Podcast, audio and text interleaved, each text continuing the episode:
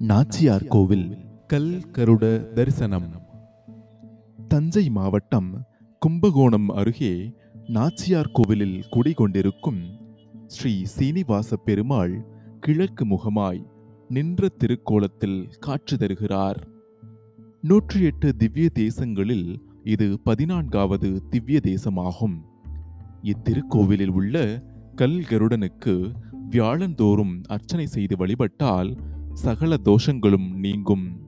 பெருமாளுடைய கல் கருட சேவை மிகவும் புகழ் பெற்றது இந்த வாகனத்தை சன்னதியில் நான்கு பேரும் கோவில் வாசலில் அறுபத்தி நான்கு பேரும் எழுந்தருளப் பண்ணும் வகையில் வாகனம் சிறுகச் சிறுக கனத்துவிடும் சிறப்புடையது. இவ்வூரில் மேதா என்னும் முனிவர் திருமகளே தனக்கு மகளாக வரவேண்டும் என்று மணிமுத்தா நதிக்கரையில் கடும் தவம் இருந்தார். அவர் தவத்தினை மெச்சிய திருமகள் பார்க்கடலை விட்டு பங்குனி மாதம் வெள்ளிக்கிழமை உத்திர நன்னாளில் ஆற்றங்கரையில் வஞ்சுள மரத்தின் கீழ் அவதரித்தாள்.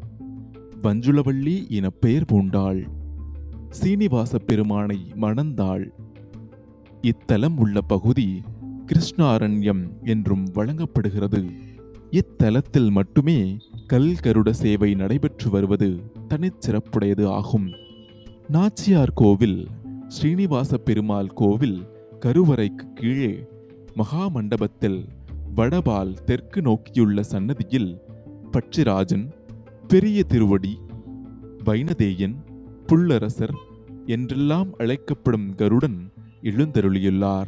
மற்றைய திருப்பதிகளில் இல்லாத தனிச்சிறப்பு இத்தலத்தில் இவருக்கு உண்டு. இவர் சிலை வடிவானவர். சால கிராம வடிவானவர் என்றும் கூறுவார்கள். இத்தலத்தில் வியாழன் மற்றும் சனிக்கிழமைகளில் கல்கருடன் தரிசனம் மிகவும் புகழ் பெற்றது ஒரு சிற்பி ஆகம முறைப்படி கருட வடிவம் ஒன்றை செதுக்கி வந்தார். முடிவில் இரு பக்கங்களிலும் சிறகுகளை செதுக்கி பின்னர் பிராண பிரதிஷ்டை செய்தார். அப்போது திடீரென்று உயிர் பெற்ற கருடன் வானத்தில் எழும்பி பறந்ததைக் கண்டு அச்சமுற்ற சிற்பி உடனே தன் கையில் இருந்த கல் ஒளியை எடுத்து கருடன் மேல் வீசி எறிந்தார்.